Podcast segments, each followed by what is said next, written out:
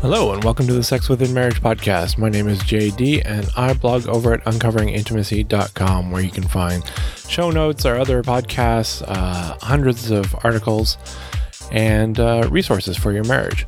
Today, we're going to be tackling questions that we received back in April of this year that I just haven't got around to because I've been working on something else.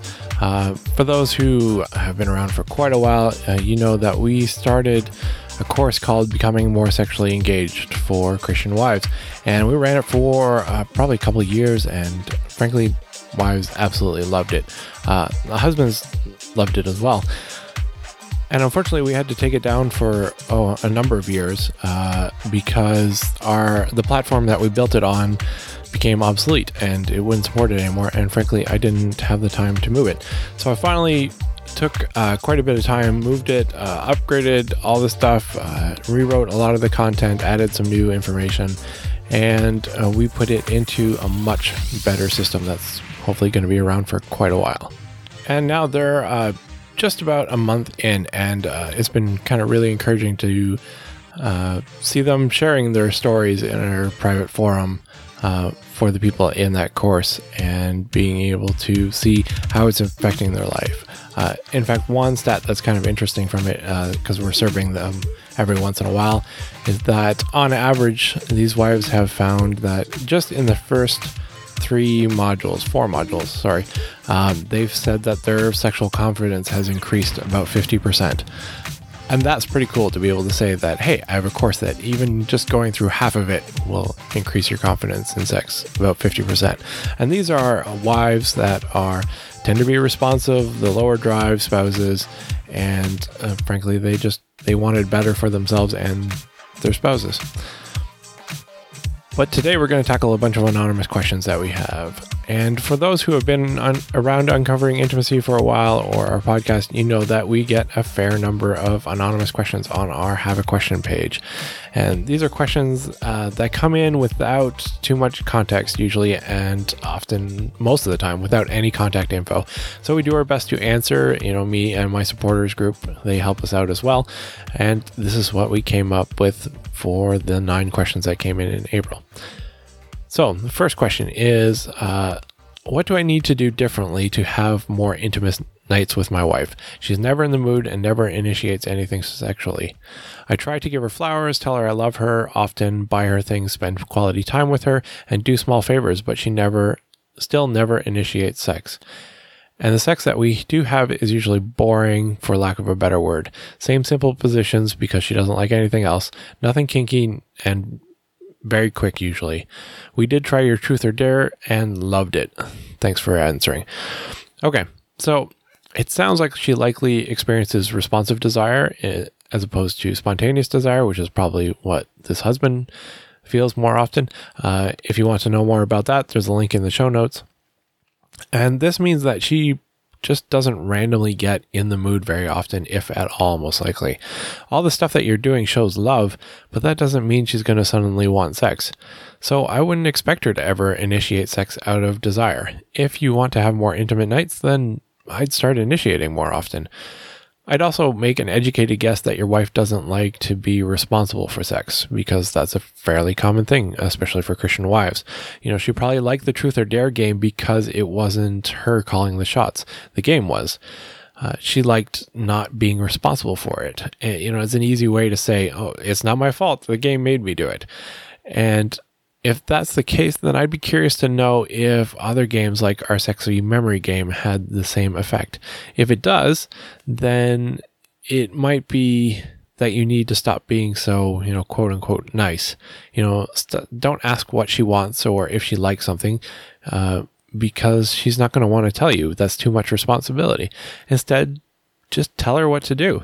Uh, for many wives, not all, you know, that's a better way to go because then they can distance themselves from the responsibility of saying yes and just enjoy it because, you know, it's not my fault. So try that out. And uh, if that still doesn't work, um, shoot me an email and I can try and help you through it.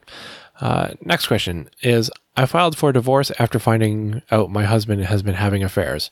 We live in separate homes, but he still asks for sex once in a while.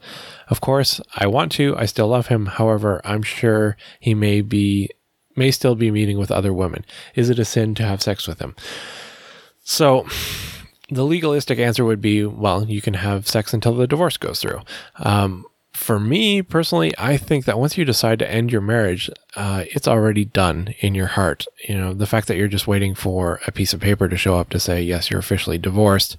Um, yeah, that just seems legalistic. So for me, I would say, yeah, you should probably stop having sex as well. If he's sleeping with multiple people, then, um, there's risk of S- STIs and all that stuff.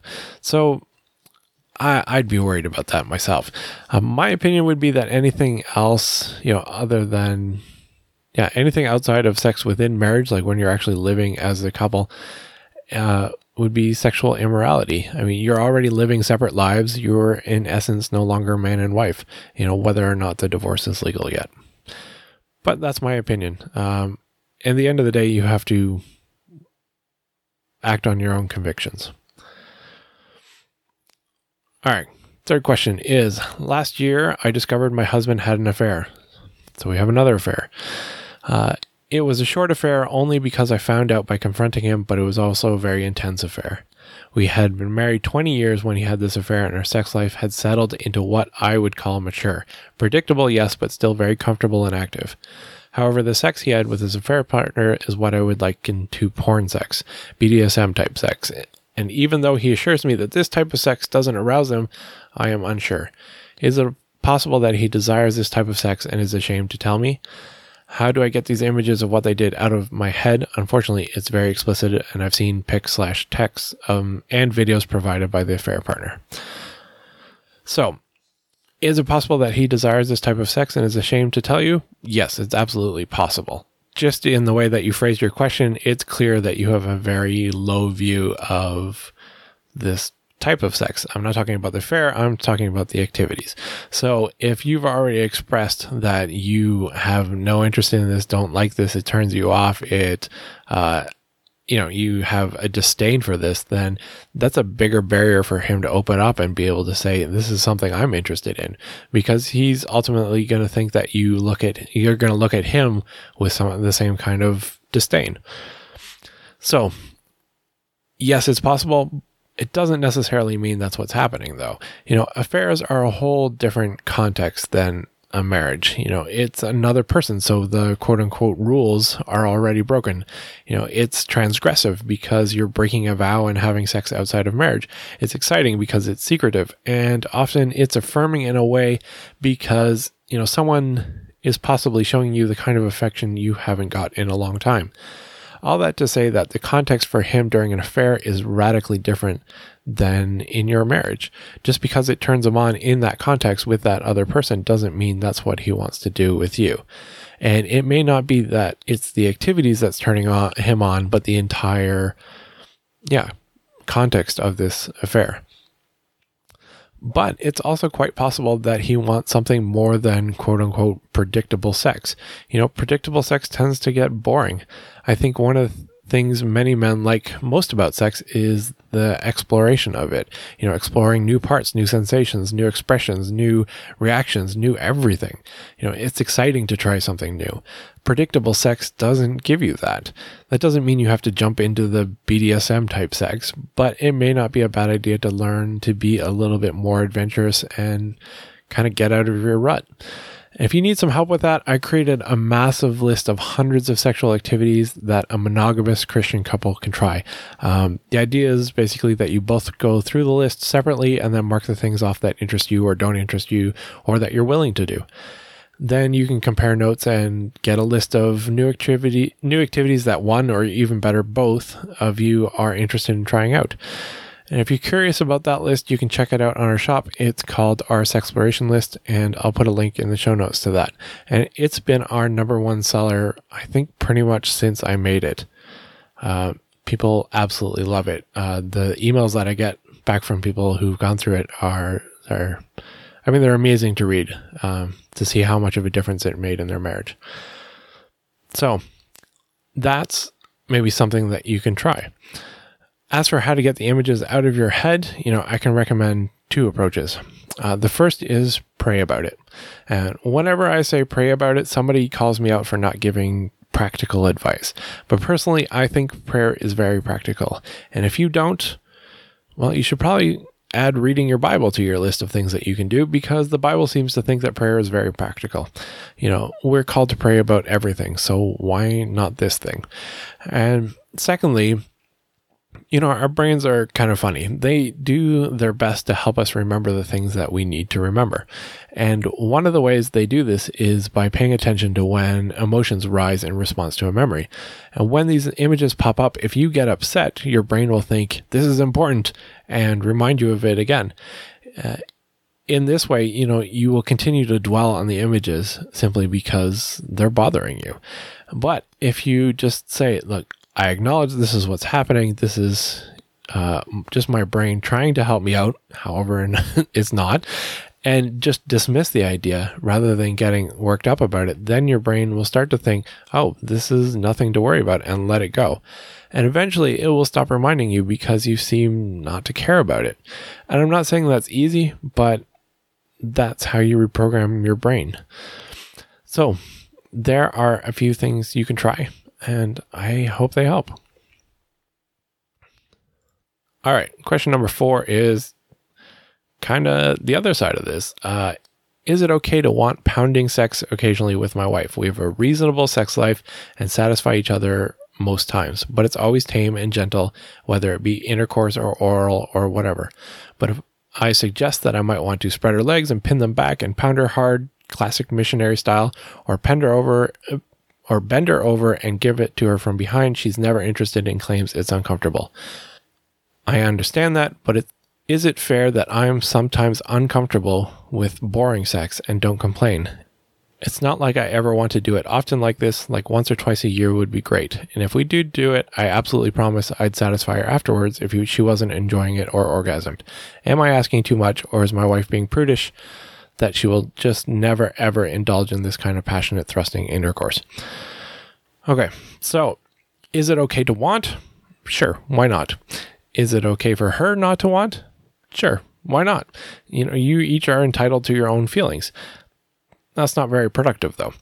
Uh, if you if all you want to know is is it okay that you feel this way, then yeah, go ahead, feel that way.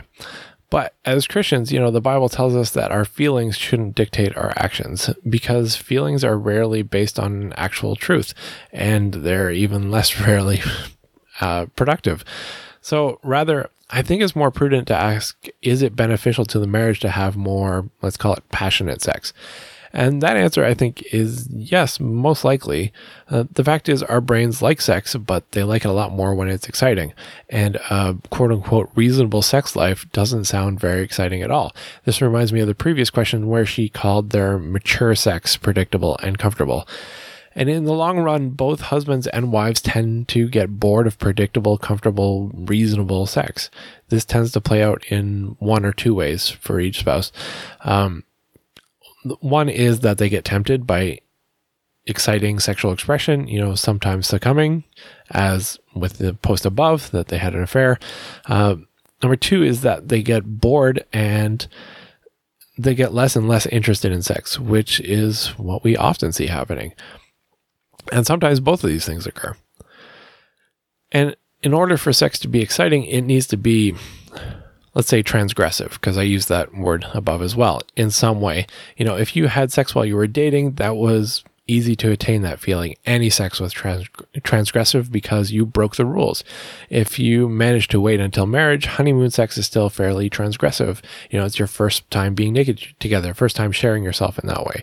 You know, being willing to make sounds, faces, movements that you make during sex is being vulnerable. So in a way that's transgressive, you're, you're breaking some sort of norm there. But after you've been married for a while, it's a little more difficult to be transgressive without some effort. But the good news is that there are lots of boundaries that you likely haven't crossed. If quote unquote pounding sex isn't physically comfortable for her, then there are many other things that might scratch that itch for you that wouldn't cause her physical discomfort. you know, mental discomfort is more of a difficult hurdle to challenge. As it happens, like I said, we have a bunch of wives going through our Becoming More Sexually Engaged course that are currently trying to work on that part of their sex life. Uh, alternatively, as I mentioned before, a few of our supporters in the forum suggested checking out our sex exploration list. Uh, one of them actually wrote this, and she gave me permission to quote this. She said, I second utilizing Jay's sex exploration list. It may just be my wife and me, but this has been liberating and has given us a good place to start having these discussions. We've been married 29 years this month and had little to no discussion. So, and a lot of times we get couples, uh, I talk to couples that they are both kind of mm, bored with sex, uh, but they haven't actually talked about it and they don't know what they want to try. And they sometimes don't even know what options there are out to try. And, uh, so yeah, it if you just simply said, "Oh, I want to do this," and she said, "No, it makes me uncomfortable," that's not really much of a discussion. But if you go through this list, which has hundreds of potential things that you could do, and she could find things that she's more comfortable with, you know, that might give you a whole bunch of new opportunities. All right, question number five. They write, Hi, Jay. So I was listening to one of your podcasts. I don't remember which one, but you were talking about souls and what happens after death. You said that nothing happens after death until Jesus comes back. But I wanted to know what you th- think about the story Jesus tells in Luke 6 uh, about it's the story of the rich man and the beggar. After the beggar Lazarus dies, he was carried away in Abraham's bosom. According to the story, when you die, your soul goes to paradise in brackets, they said, I believe. I want to know what you think. Also, really love your podcast because your opinions are black or white, and I really appreciate when Christians know exactly where they stand. I wanted to compliment you on that. Well, thank you. Not everyone quite likes that as much as you do, but I'm glad somebody does. Uh, I'm honestly not sure which podcast I mentioned this whole thing on either. However, I did a fairly lengthy blog post on the topic wherein I explored the rich man and the Lazarus parable, you know, its meaning and significance in the topic of what happens when you die. And that post is called What Happens When You Die. Uh, I'll link to it in the show notes. If you want to know more about that topic in general, I highly suggest checking that out. It goes into quite some depth. It's fairly long. Uh, but your specific question is answered as well with the context of the larger argument. Um, because yeah, a lot of people kind of had questions about that, and I got a lot of feedback about it. Some people absolutely hated it, uh, but I had a lot of people that like, oh, that makes more sense because otherwise there seems to be all these paradoxes in the Bible. And personally, I think if you use the Bible to uh, explain itself, then kind of all the paradoxes and contradictions in the Bible all go away. Um, so, yeah, I would check out that post. And if you have more questions, feel free to email me, uh, jay at uncoveringintimacy.com. I love discussing theology. Um, so, yeah. Question number six. Okay. They asked, is this coming with age or losing weight or maybe both? I'm the guy who asked the question about a year ago if it was wrong for me to ask for, ask for naked pics of my wife because she wants to lose weight and I like her plus size body. Well, in the past four or so months, she's lost about 40 pounds and looks still looks thick and sexy, so I'm not complaining. Another thing is, I'm not complaining about is that her sex drive has massively increased all of a sudden in the past couple of weeks. We went from being twice a week to just about every day. First, I was thinking that maybe she entered her sexual prime. You know, we're both turning 30 in the next couple months. But then I was wondering if it was due to weight loss and exercise, and maybe she's more energetic. What are your thoughts? All right. So, yeah, it could be a few things. Off the top of my head, um, losing weight can dis- decrease stress on your system, which frees up energy for other things like sex. Uh, number two is her body might be starting to work properly, including uh, releasing sex related hormones. Uh, number three is if she's exercising, exercise has been shown to increase testosterone as well as other hormones that can both improve m- mood and sexual function. Uh, it also decreases hormones that limit uh, sexual function. Uh, number four is exercise increases blood flow, which can improve physical arousal and make sex better. Uh, more blood flow means things feel better, generally. Number five is, you know, the lost weight may make sex feel better just because there's less fat in the way, which may allow you to penetrate deeper or grind harder against her clitoris or whatever she actually enjoys during sex. And number six is that losing weight might just make her feel better about herself and less self conscious. So, there are six quick uh, potential reasons related to weight loss off the top of my head. Uh, and I'm glad you're enjoying her getting healthier. All right, question seven. What about flashing? My wife used to flash me, not in public where people can see. We both agree that's wrong, but in the privacy of our house or in nature. We like to go to national parks or just out in nature. As long as no one uh, is around and can see, she used to do this, but now she's having doubts. So, given all the caveats that you already stated, you know, I can't think of a reason why it would be wrong. It sounds frankly fun and playful. The only question would be Are you sure no one's around? In some places, getting caught might result in fines or charges. So just be careful of that. Uh, I also know in some places, even if you're on your in your own house, if you're in front of a window, um, that's considered uh, within public viewing, and you might be getting yourself in trouble, and you might be inadvertently exposing yourself to someone else, which would not be good. All right, question eight. This one's a little longer. Uh, I have a major question. My wife feels that I should not ask her to rub her clit or use her vibrator on herself while I'm inside of her, even if I've taken time to go down on her, etc. She says she feels guilty or sinful if she does this to herself, even if I tell her it's okay. I only ask her to do it because she used to during sex, and when I'm inside her, it feels great for both of us. What are your thoughts? So I'm not sure if anyone else is seeing a pattern here, but I am. And there are a lot of spouses who used to do something and then stop. You know, often they don't even know themselves why they stopped. My guess is that it's related to what I mentioned before that without exciting sex, they start thinking too much about what's going on and can get a bit, um, can I say neurotic without being offensive? Uh, what I mean is that when we start getting in our head about sex, suddenly we start to get some weird ideas about what's okay and not okay based on nothing but our fears. But there's absolutely nothing in the Bible to suggest that touching your own body during sex with your spouse is wrong in any way. You know, I have to extrapolate just to hold up my belief that solo masturbation isn't okay. But those arguments don't hold up at all when you're with your spouse. And so those are my thoughts. Uh, I mean, the best case scenario would be you both to have a rational discussion about it, to dig into why she feels that way, and then find the truth of the matter together. Together, you know, Christians shouldn't base belief on feelings, but on the truth. At least that's my opinion. That said, another alternative would be to get a toy that would give her the vibrations, but without having to hold it in herself or hold it there herself. Um, there are lots to choose from from what we've tried and enjoyed uh, in, in, no particular order. Um, we have and like uh, We-Vibe Sync, Sync. We've owned actually three or four We-Vibes now. I love them all. Each generation just gets better. Uh, it's shaped sort of like a big C with one vibrator goes internally against the G spot and the other against the clitoris. And you can keep it on or in while you have sex. Uh, the second is a Tor by LELO. Uh, we've had two generations of these, I think. Uh, this is a penis ring, so it goes on the husband and uh, pretty much sits over her clitoris when he's thrusting.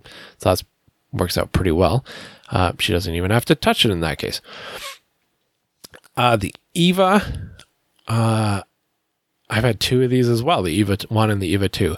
Um, this toy actually helped my wife orgasm during sex two sessions in a row at a time that that never happened. Um, so that was it was pretty impressive. Um, but yeah, so the Eva is neat, and uh, the last one is a Poco. A Poco is from oh, what's the company? Mystery Vibe. Yeah, uh, they make the toy called the Crescendo. If you've been around my blog for a while, then you may have seen that. Uh, it's, yeah, it just got released and we're trying it out so far. It's pretty cool and seems to work well. Uh, it's just small enough that it can fit between you hands free, and it's also bendy, so it can fit to your body shape, which is pretty cool. Um, yeah, works pretty well for us. Uh, I'll put links to all those in the show notes if you're interested in checking them out. And those are my thoughts. Uh, yeah, and some ideas to try. So hopefully they help. Last question is I have very little to no sex drive. I hate it. My husband hates it. And now I'm losing sleep over it. I'm pretty positive I would really benefit from seeing a sex therapist, but where do I begin? What other options do I have? I have heard medication is an option, but I don't know if I re- it really works. I'm just at my wits' end and can't get rid of this extreme anxious and nervous feeling I have, almost to the point of feeling like I'll pass out. I want to bring it up with my husband, but we always seem to get fights over this, and I don't need that for my stress levels right now. I just don't want it to seem like another excuse to him. I have wanted to have sex every day this week, but I have no drive to initiate it and feel no arousal to do so. I know it sounds weird, but that's how it is, and it's incredibly frustrating. I was up all night stewing over it and trying to figure out what's wrong with me. Any help would be appreciated. Thank you. So, this is probably not going to help, but being stressed about sex is going to make it worse. Uh, stress produces cortisol, which decreases stress drive, sex drive. So but telling someone to calm down really helps them actually calm down. So let's look at some options. The first is you mentioned a sex therapist. Yes, definitely. Uh, they can help sometimes. Uh, they don't help. Okay, therapy is. I have a mixed relationship with therapy. Uh, I think there is a small portion of the population for which therapy is good and needed and works for them. Um, by small, I mean 5, 10%. Uh, and I think they are specifically trained to handle specific situations. And uh, in the larger context of things, uh, I find that therapy can sadly do more harm than good sometimes. But you seem to be very stuck on this and it's causing you a lot of anxiety and everything. And I think that's sometimes a time where a therapist can actually help you. Uh, I would contact Jessica McCleese at befullywell.com. She is a licensed Christian sex therapist and she'd know what the next steps are for the therapy route. Uh, I'll put a link to that in the show notes if you want it. Secondly, I would see if you can see an endocrinologist. So an endo ah, I can never say it. Endocrinologist is a doctor that specializes in hormones. Uh, you can ask your family doctor for a referral to yeah hormone specialist. Uh, get one that knows about women's sexual hormones though, because not many of them do. Uh, it seems that most of them specialize in men's sexual hormones. Uh, there's a lot that know about women's hormones with res- like dealing with menopause or hysterectomies, but not always just in normal sexual function. So, uh, look around if you can. Figure ask. you know. Asking around can be uncomfortable, but sometimes it's not a bad idea. Uh, another thing you can search for for endocrinologists is if there is a specialist that deals with uh, PCOS. Um, that has it's kind of the opposite situation. They the well, those women tend to have too much testosterone, um, but they may understand how to manage it better than other ones. Uh, number three is um, work on your relationship. You know, for many people, honestly, their issues with sex don't require either a sex therapist or an endocrinologist. Uh, the majority of them, they just need a plan or a new perspective or a new skill set, you know, often communication, which it sounds like you're struggling with as well. Uh, and there we have two options. Uh, the first is, as I already said a few times, we're currently running a pilot program through our Becoming More Sexually Engaged course, which is designed to help wives, well, engage more sexually, which sounds like what what you're struggling with. Uh, one of our supporters who's taken this course wrote this when she read the question. Uh, she said, "Wow, I could have written question nine. This is exactly how I felt. I definitely recommend she try the Becoming More Sexually Engaged course. I can already see an impact and change in my marriage. Plus, I think it shows my husband that I really do want to change, and that I want to I want to want sex." So. That was her recommendation from a wife that's going through the course. Uh, the other option is that we could start marriage coaching and work together, you as a couple with me, uh, and try to find a path forward for you. Uh, we can help you with communicating these things and having discussions that don't break down into fights, and then make a plan to actually figure out what works for you.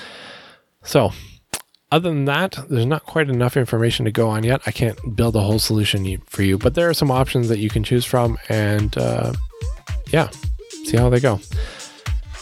That's it for today. I've already started working on May's questions, so they should be out sooner. Uh, if you have a question that you'd like answered, uh, check out our anonymous have a question page, or you can email me directly at j at uncoveringintimacy.com. Uh, links, email address, and everything is in the show notes. And there's a longer expanded version on the blog as well. Uh, actually, it's the whole podcast pretty much verbatim if you like to read instead of listen. Or if you just want to check something over or copy and paste it to your spouse in a text or something if they're more of a reader than a listener. Anyways, that's it for today. See ya.